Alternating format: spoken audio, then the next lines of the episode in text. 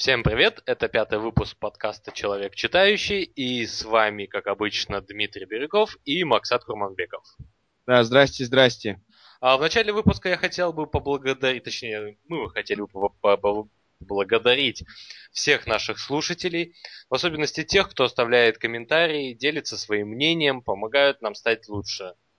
Мы это да. ценим, большое вам спасибо. Однозначно, да, люди, которые уделяют время и вообще... Слушают, вообще слушают наши, наши, не знаю, бредни иногда. Да, я думаю, большое спасибо за внимание, за время. Спасибо. Да. Ну, сегодня у нас не будет долго вступительной части. Мы сразу перейдем к книгам, которые мы читали.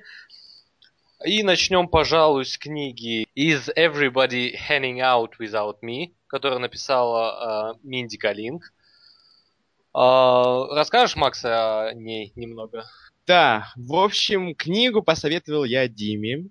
Э, книгу написала очень известная в Америке э, американка индийского происхождения. Зовут ее Вера Минди Чо Калингам. Но фактически да, Вери, э, Минди Калинг ее все называют. Она известна тем, что она была э, сценаристом на известном ситкоме ТВ-шоу The Office. Вы смотрели, я думаю, на русском точно все смотрели. Э, шоу было невероятным успехом. Минди Калинг вообще очень, очень талантливый человек. Она участвовала и а, как в актерском составе, и потом она стала сценаристом. Потом она написала очень много вещей а, для своего нового сериала «Минди Project». Вообще ее юмор, вообще этот человек очень такой талантливый, куда бы она ни лезла, что бы она ни писала. Очень легкий, интересный юмор. Сейчас ей тридцать пять лет. И о всех ее, скажем, а, не знаю, похождениях по жизни написала она книгу в тридцать два. Она пишет в этой книге, это первая книга, она получила большое количество а, обзоров, ревью. И вот Дима даже, человек, который не особо знаком, скажем так, с этим, не, на, наверное, с комедийной сценой вот такой а, Америки, которую именно пишет эти комедии, mm-hmm. а, ему понравилась книга. Да, книга вот мне понравилась. Единственное, что я хотел бы сделать небольшое отступление. Когда Макс, ты мне ее посоветовал, и когда я увидел название книги, я подумал, что...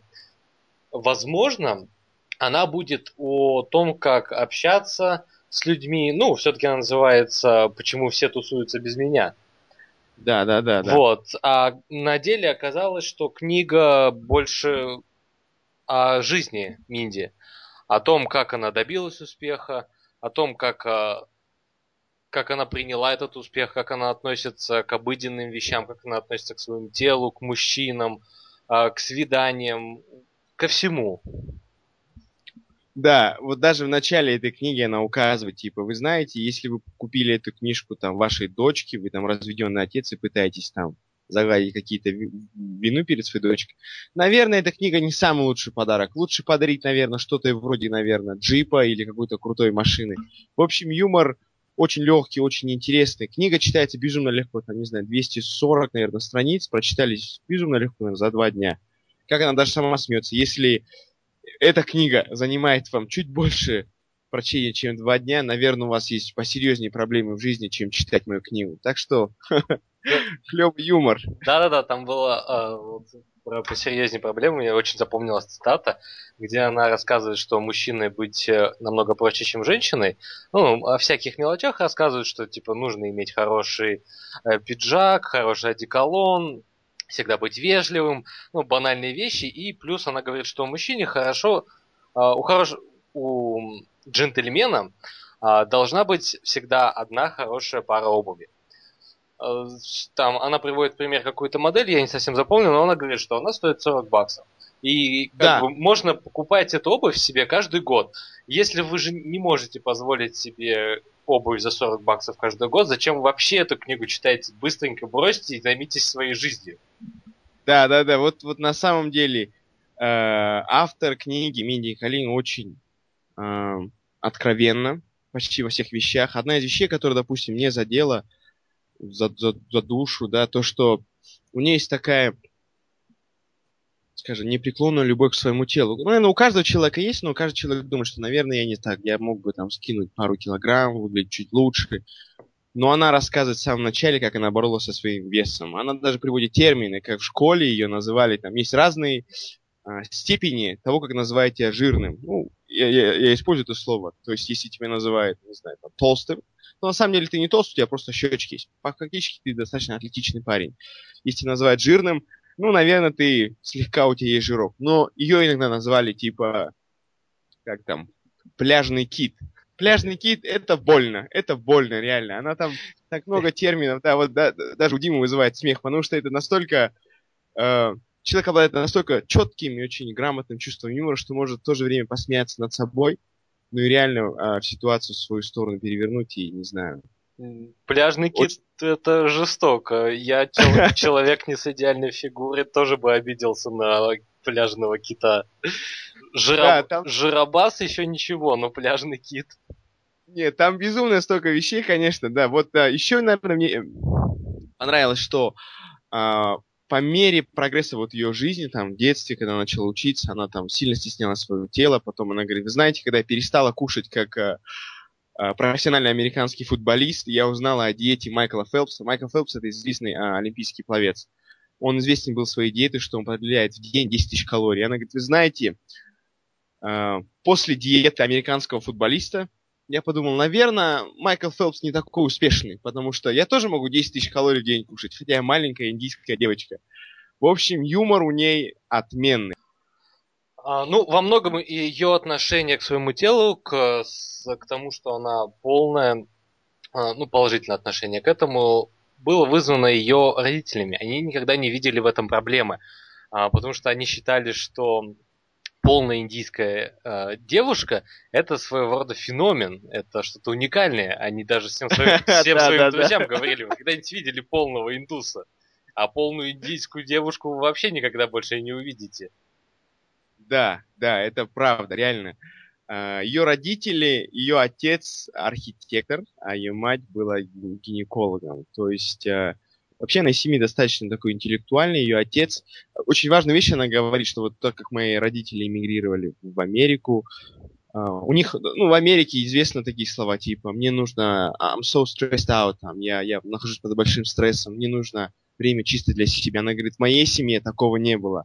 Мой отец и моя мама, они никогда даже об этом не думали, что, типа, есть время для тебя, для себя. У тебя есть, это, если это семья, есть ответственность, ты должен выполнять какие-то функции, и это не, не время ныть. И он говорит: поэтому, а она говорит: поэтому для меня семья была вот таким, таким невероятным административным органом, где все всегда работало, и всегда можно было положиться на всех и на вся. Но она трагически, не трагически, она потеряла, ее мать умерла в две тысячи двенадцатом году от а, рака.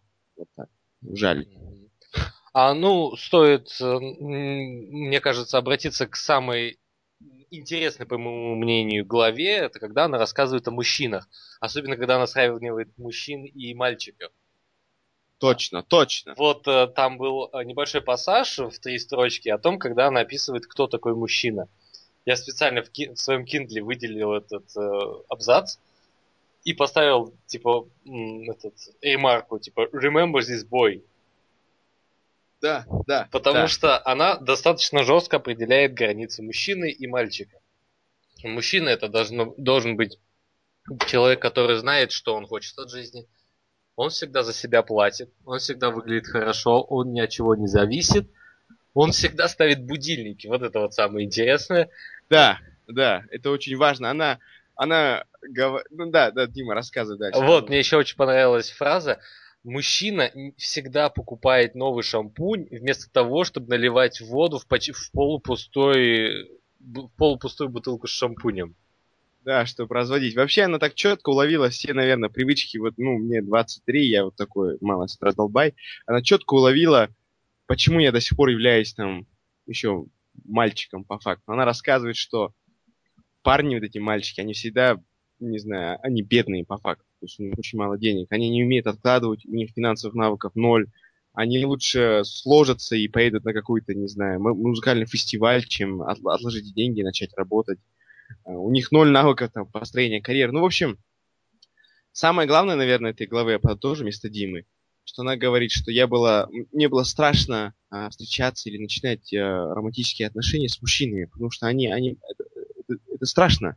Это другого типа люди, другого типа стремления. Он говорит, но а, она, то есть, говорит, но после того, как я поняла, кто такие мужчины, теперь я только встречаюсь с мужчиной. Ну, как бы, я подумал, ну, как бы, да, извини, тебе тридцать два года, пора бы, наверное, с мальчиков на мужчин перейти. Да, там она еще интересно относилась, что, типа, мужчины, которые в тридцать или даже в сорок лет одеваются как молодежь, то есть как восемнадцатилетние подростки, во всякие безрукавки, кепки, они выглядят жалко.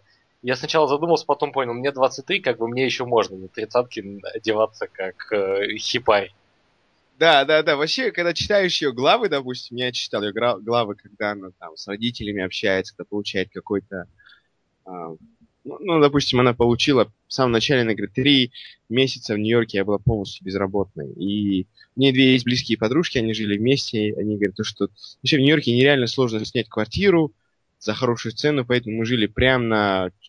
чуть не около поезда, то есть и у нас было ужасное расположение квартиры. Вообще, несколько ее глав о том, как проходил ее опыт после колледжа, потому что в колледже она даже без сомнения говорит. Вообще в Америке есть такое изречение типа I was killing it, то есть типа я была настолько хороша, что я почти убивала это время. То есть некоторые люди, которые приходят в колледж, говорят, знаете, мне было тяжело в колледже, то есть новые учебники, новые люди, очень много людей. Это не как школа, то есть совсем другое. Он говорит, я, Минди говорит, я I was killing it. То есть я была и во всех э, драма-кружках, и, не знаю, в газете. То есть любая возможность показать себя была для Минди, и она просто показывала себя там по полной. Поэтому она говорит, после колледжа у меня были большие ожидания, что я реально покажу себя...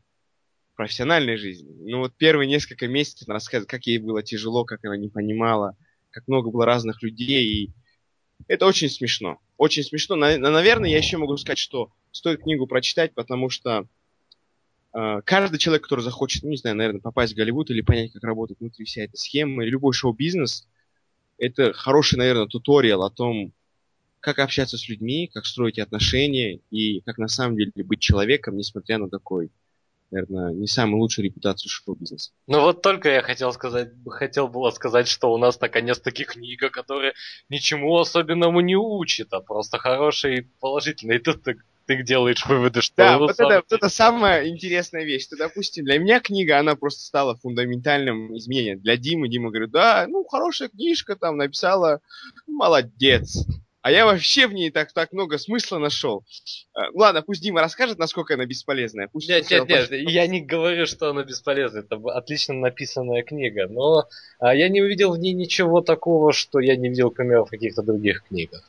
А, вот, да. К примеру, для меня очень тяжело читалась глава о ее карьере. Особенно о том, как она была продюсером сериала «Офис».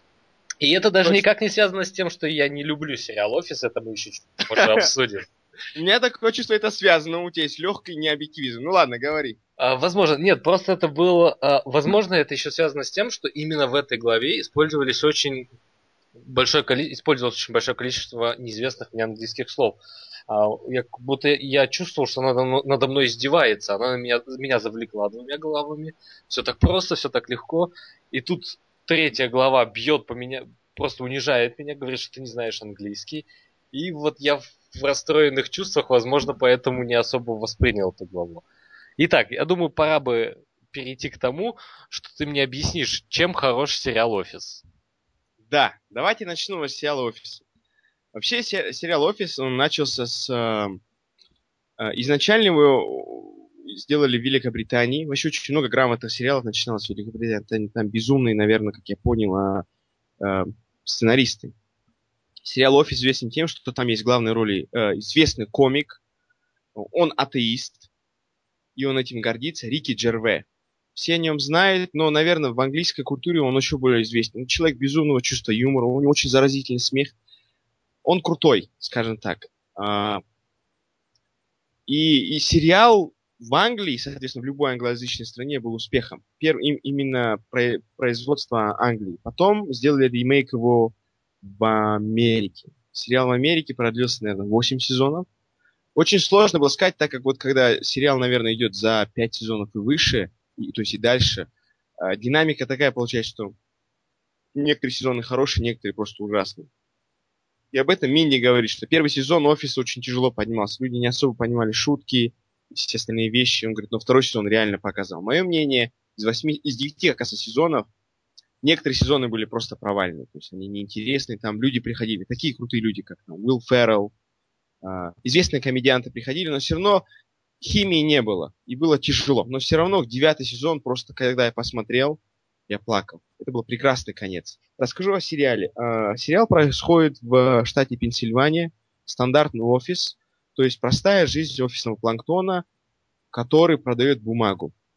Там есть несколько ключевых э, фигур, то есть харизматичный э, менеджер, это Майкл Скотт, его он иногда заменялся, но там его играет Стив Карелл, он безумно крутой комедиан. Ну, Стив Карелл, есть... да, он крутой. Да, и, да, да, да, его все знают. Потом есть Рейн, Райан, Райан Уилсон, это такой амбициозный э, торговец, который нереально круто продает э, бумагу. Он еще владеет фермой по продаже сахарной свеклы, и он очень странный. Он еще страшно гордится своим немецким наследством. В общем, сериал вот именно держится на грани между странным и очень странным. Но вот эта тонкая грань между странным и очень странным имеет такую грамотную, тонкую линию чувства юмора, что его стоит посмотреть. Первый сериал, первую серию вы не, не особо поймете контекста. Второй... Третий сезон просто до... добавляет вам кайф. Еще важный момент, что, наверное, они в офисе вели один момент, что происходит, допустим, какое-то действие, все на него реагируют, потом а, включается камера, и когда все члены этого действия говорят камеру, что они об этом подумали. То есть такого своего рода реалити-шоу. И это очень интересно. Вообще там такая мимика, там только тон- тонко- тонкости. Но это лично мое мнение. Советую посмотреть, вам понравится. Ну, на самом деле, я пробовал много раз, потому что у меня, к примеру, на работе есть апологет этого сериала, который говорит, что я обязан его смотреть. Я пытался несколько раз. Я просто не понимаю всю фишку этих шуток. Странный юмор... Вообще, для меня странный юмор не всегда приемлем, потому что тот же Сет Роган со своим новым подходом к комедии мне не нравится. Сериал «Офис» мне не нравится. Единственное, из, нового, из новых видов комедии мне нравится, очень нравится сериал «Луи». Вот. Да, да. Вот об этом я хотел поговорить с Димой однозначно. Сейчас мы говорим о комедии. Я, наверное, скажу примерно, что на... то, что вы видите сейчас, и вот прочитали книжку Минди Калин, Эми Пойлер и все остальные люди, вот именно комедианты. Это те люди, которые сейчас создают комедию в Америке. То есть раньше это были Ричард Прайер, Эдди Мерфи, э, не знаю, Дэйв Шапель. Это были легенды. Сейчас они легенды. Mm-hmm. То, что сейчас Минди Калин, Дэйв Шапель, Эми Пойлер, они создают новую комедию. И то, что вы сейчас видите, допустим, на русском телевидении, комедии, стендап, комеди-шоу, комеди-клаб, это все реально инспирировано. И получили они вдохновение однозначно от Запада. Потому что посмотрите не на Запад, десять-пятнадцать лет назад точно такой же стендап, как тут. Такие же расистские шутки, такие же вещи. Поэтому, э, мне кажется, книжка стоит даже прочитать, потому что это вот, наверное, первое, одно из ранних произведений выдающегося, невероятно талантливого комика и, я бы сказал, не знаю, сценариста. Она, она безумно талантливая. Вам стоит прочитать. Еще хотел бы сказать, что э, Минди Калин, она всегда была большой фанаткой Конана О'Брайена. Да, да, она, да. Она всегда ценила его, его юмор, его подход к передачам. Его, получается, вот, также она ценила и Энди Ритхера, это его бессменный соведущий. Точно, вот. Точно. И она очень интересно описывала свое первое посещение, получается, вечера с Конаном О'Брайеном. Она говорит, я... Во-первых, небольшая предыстория, она была интерном на этом шоу. Но, стажер, стажер. Да, стажером. И, ну так, она особо не была замечена, и после этого, после того, как ее учеба в колледже закончилась, она переехала в Нью-Йорк и забросила это дело. Вот. И я видел это, ее первое появление в шоу Конана О'Брайена. Это действительно было очень смешно. Конан очень любит смеш... так сказать, подшучивать над людьми, которые с самого детства считают его своеобразной легендой. Просто Конан О'Брайен для меня просто как у него внешность эталонного комика, такой худощавый, да, рыжий, высокий мужик с большой головой, невероятной, да, прической. Вот сейчас мы говорим очень много странных вещей, мы, мы пытаемся вас ввести в сцену американского юмора. Я надеюсь, вам понравится. Если вам будет интересно, мы однозначно пропустим линки на нашем подкасте. О том, что мы сейчас говорим, может быть непонятно. Но я надеюсь, для вы откроете для себя мир, вы понимаете англи... английский, ну, как бы для начала, если это американские комики, вы понимаете английский. Все, что дальше, это безумно. Дима упомянул Луи. Это один из самых крутых, блин, у нас затягивается, но я доскажу. Ничего вообще страшного. Этот человек, да, вообще этот человек имеет, наверное, одно из самых невероятных влияний на американскую культуру. То, как критически он смотрит на вещи, то, как критически он описывает их, говорит, почему очень много неприятных и, скажем, негативных вещей происходит в культуре там. Почему мы постоянно смотрим в Твиттер, там, твитимся, вместо того, чтобы реально лицезреть какие-то уникальные случаи в жизни. Очень много вещей. И то есть эти люди, которые создают такое моральное восприятие общества ч- через, через именно юмор, самоиронию. Вот э, поэтому я считаю, это вот очень важно. Очень важно об этом знать и знать этих людей. Ну да, может, о- они... вот, э, прости, что прервал. Конечно. А, о, к примеру, если брать Конана Брайана или Дэвида Леттермана, это два человека, которые, так сказать, задают моду в вечерних шоу, комедийных вечерних шоу. Такие люди, как Минди Калинг или Сет Роган, это все-таки более э, комедийные сценаристы. А вот Луис Си Кей, это как раз-таки своеобразно сейчас эталон стендап-комика США. Да, да. Вот. Ну, э, о Луи долго мы не будем рассказывать, потому что это никак не относится к книге. Она всего лишь один раз упоминает его имя за все двести сорок страниц. Просто быстренько о том, что у него есть сериал, называется «Луи», в котором он сам же снимается, и там же снимаются его настоящие дочери, его настоящая жена, и также практически все его окружение. Все э, люди настоящие, то есть это не актеры. И сериал построен на том, чтобы просто показать жизнь обычного среднестатистического стендап-комика в США. А, показываю, ну, все это показано на, как сказать, на примере самого Луиса Си Кея, насколько он так, как это сказать, тряпка. Да, вот это самое грамотное слово, которое существует для описания, насколько он тряпка. На, на английском они называют его там, не знаю, саке, всякое остальное, вот тряпка. Есть четкое описание состояния его в некоторых сериалах. Мы не будем много об этом говорить. Да, я, я сериал... писал об этом на своем блоге. А, кра... Вот есть одним, если описывать сериал одним предложением, а, четыре сезона Луиса Си Кей обижают каждый прохожий, все, все близкие, все, зна... все незнакомцы, все его обижают. И вы четыре сезона будете смотреть на невероятно жалкое и такое практически э, плачущее лицо Луи. Но он при этом ничего не скажет своему противнику. Он просто будет... Господи. Да, это вот сейчас то, что... Ну, это невозможно. Сериал, мы, мы обязательно обсудим этот сериал. И вообще обсудим Луи Си Кея. Это будет не очередной, конечно, это будет абсолютно другой подкаст. Но это стоит обсуждения. Это, это безумная вещь. Да, ну, думаю, мы о книге Минди Калинг достаточно рассказали. Напоминаю, книга называется «Is Everyone Hanging Out Without Me?». Купить можно на Амазоне. Сейчас она, кстати, с большой скидкой продается. пять долларов прода... всего Kindle-версия.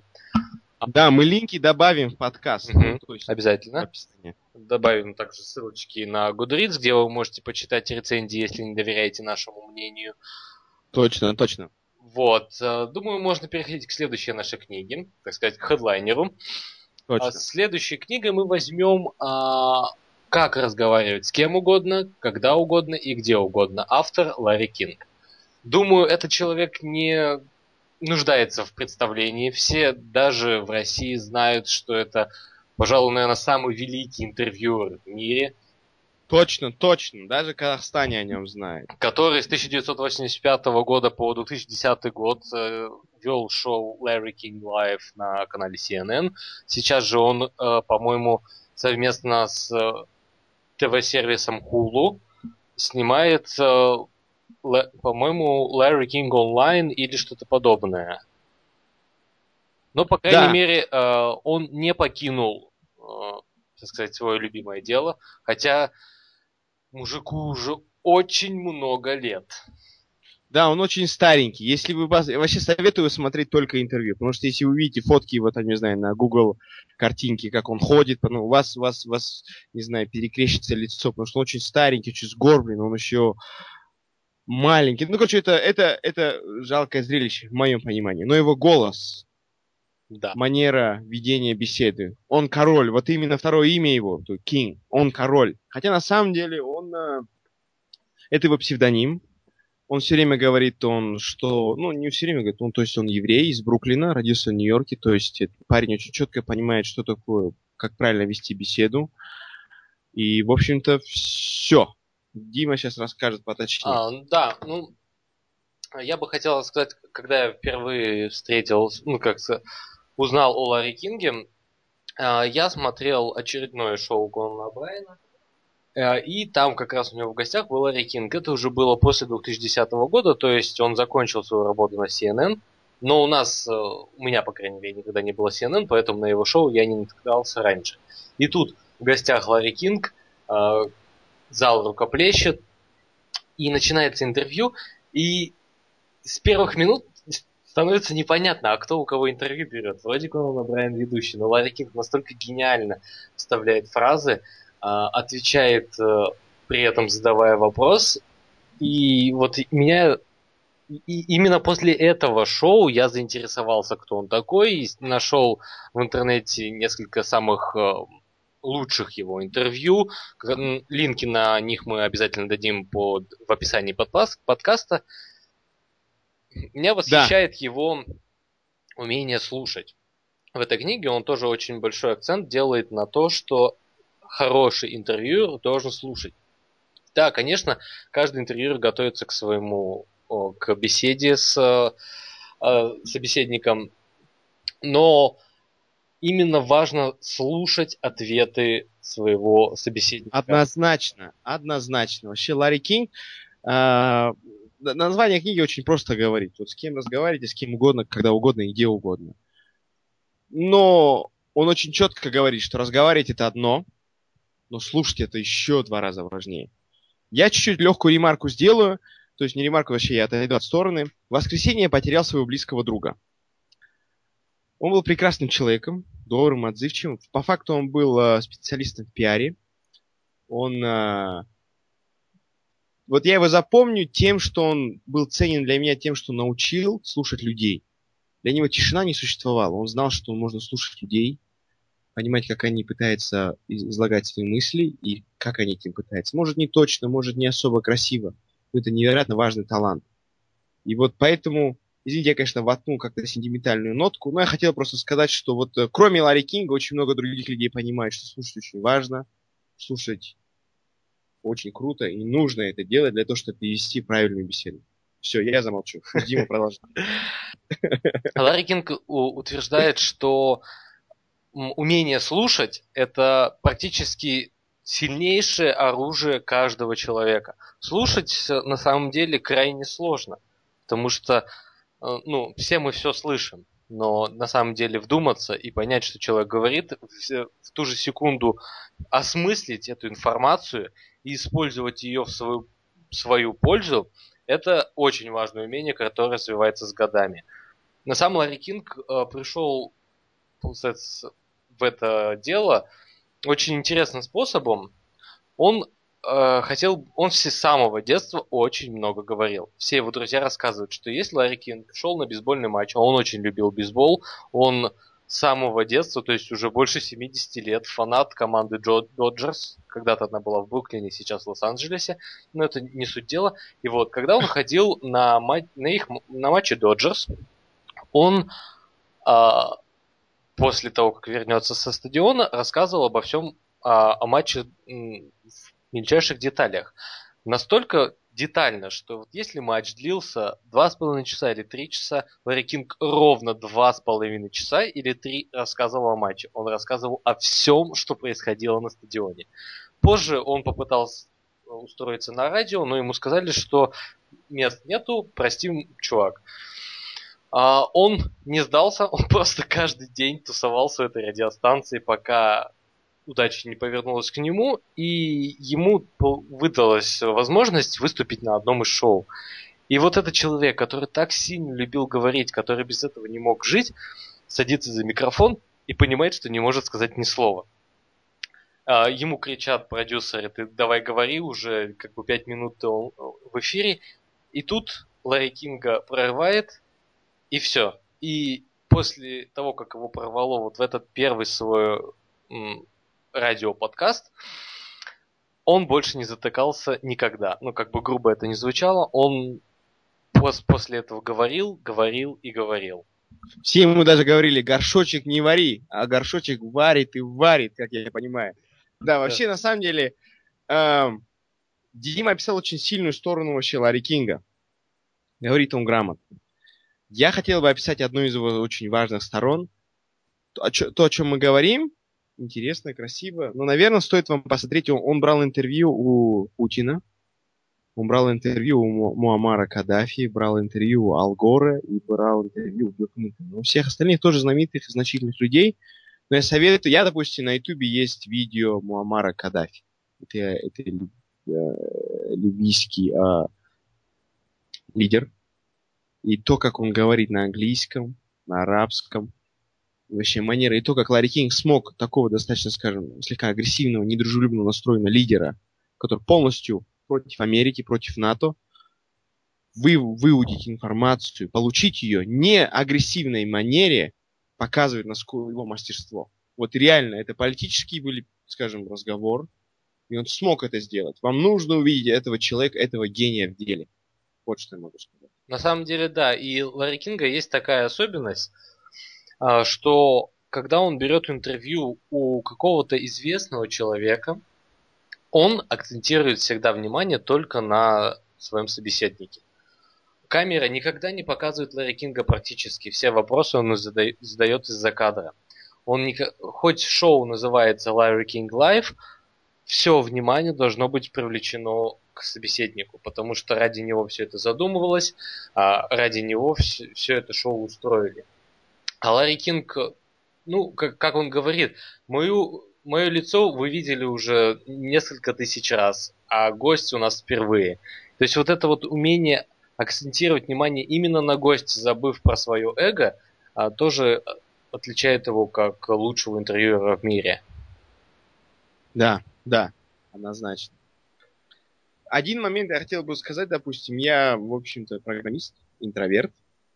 Вещь, которую я получил от Ларри Кинга, очень важная, что, допустим, ты пытаешься вести беседу с людьми, и не всегда это хорошо получается, и ты как-то пытаешься показать свою, не знаю, наверное, не самую искреннюю сторону, то есть пытаешься подстроиться под собеседника. Ларри Кинг говорит, что, в общем, это фигня, нужно быть откровенным и честным. И самый главный вопрос, который он задает всегда, скажем, в беседе, чтобы человек настроился на беседу, рассказал о себе чуть-чуть. Это почему? Скажем, если я подытожу вот простые советы, то есть нужно быть откровенным, искренним и пытаться задавать вопрос «почему?».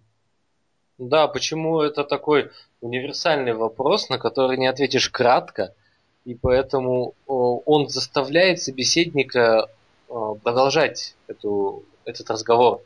Он, так сказать, вопрос «почему?» никогда не завершит беседу вот моментальным ответом «да» или «нет». Ну, это уникальная практически фраза.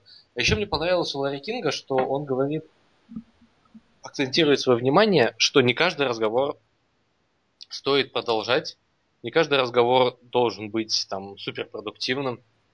Он говорит: вот если я пришел на званый вечер, и передо мной молодая девушка, и вот я задам ей пару вопросов и пойму, что у нас с ней ничего общего. И вот такой разговор лучше не продолжать. Никто, ни один из участников этого разговора не получит удовольствия. А тогда в чем смысл этой беседы? Да, да, он, он цитирует очень важное правило шоу-бизнеса. Всегда знай, когда нужно уйти с сцены, фактически. То есть он всегда говорит, иногда разговоры будут хорошие, плохие, четко осознавая, когда стоит прекратить разговор. Да, и он еще дает несколько полезных советов для тех, кто а, сейчас ищет работу или м, пере, у кого-то важное собеседование. впереди, он говорит, что помимо того, чтобы быть уверенным в себе, нужно обязательно хорошо изучить, так сказать, компанию или продукт, о котором вас, скорее всего, спросят. Готовьтесь ко всему. Попытайтесь задать себе любые вопросы, которые придут вам в голову. Если вы будете готовы ко всему, то и беседа или собеседование пройдет намного лучше. Да. В общем, книжка небольшая. А, еще не, хотел бы вставить, прости, прервал. Мне очень понравилось, и, и я, ну, по крайней мере, собираюсь использовать это в будущем, как избавиться от слов-паразитов. А, к примеру, если вы живете не один, ну, и у вас есть какое-нибудь слово-паразит, ну, к примеру, возьмите, возьмем слово «ну». Очень многие используют это постоянно в речи, хотя это паразит. Итак, если же вы живете не один, попросите своего, так сказать, напарника, ну или там жену, подругу, друга, неважно. Как каждый раз, когда вы произносите слово «ну», издавать какой-нибудь неприятный звук. И поверьте, ну, утверждает Ларри Кинг, что через месяц вы это слово больше произносить не будете. Но также он не советует использовать сразу несколько, ну, так сказать, искоренять сразу несколько слов-паразитов, потому что вы с ума сойдете и убьете этого человека, который вам пытается помочь. Да, советы на самом деле очень-очень полезны. Да, книга, как Макс уже говорится, небольшая, она даже меньше, по-моему, чем книга с Минди Калинг. Да, она всего двести страниц, при этом довольно крупным шрифтом. Купить можно в любом книжном, по крайней мере, все книжные, в которых я был, она продается. Да. Вот. Макс, есть тебя, у тебя что-то добавить? Я думаю, все. Я думаю, мы хорошо обсудили книжки, даже чуть больше зашли. Да. Это даже, не знаю, на пять минут больше, не знаю, наш подкаст, чем мы все время пишем. Но очень много было информации. Очень много хотели донести до слушателей. Да. И у нас есть небольшое объявление. По э, фидбэку, который мы собрали к последнему выпуску, мы решили добавить еще одну небольшую рубрику в конце подкаста, которой мы уди- будем уделять пять-семь минут. Итак, нас спросили, всегда ли вы читаете только полезные книги? Мы задумались, и правда, мы читаем только полезные книги, у нас не так много времени, но ради подкаста каждую неделю мы будем читать какую-нибудь небольшую, но очень паршивую книгу. Или там да, супер... Скажем, по общему суп, мнению. Да, или да, супер трэшевый бестселлер для домохозяек over сорок пять лет. Вот. Да-да-да, что-нибудь такое очень-очень реально за гранью нашего спектра понимания. Да. Я думаю, вам понравятся эти пять-шесть минут, которые мы будем обсуждать, потому что мне уж точно начинает нравиться эта идея. Я буду смеяться очень долго.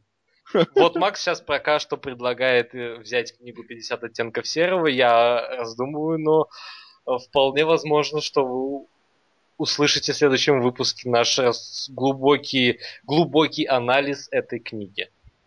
Да, настолько глубокий.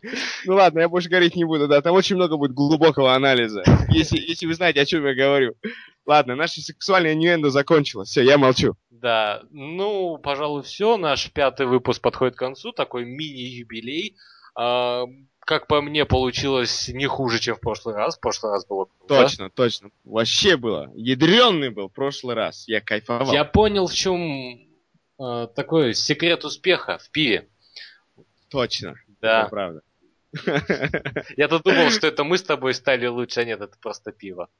Да, да, да. Да, как всегда, как всегда. А, так, ну... Будем прощаться. Всем пока. Спасибо, что нас слушали. До следующей недели. Все, пока, до свидания.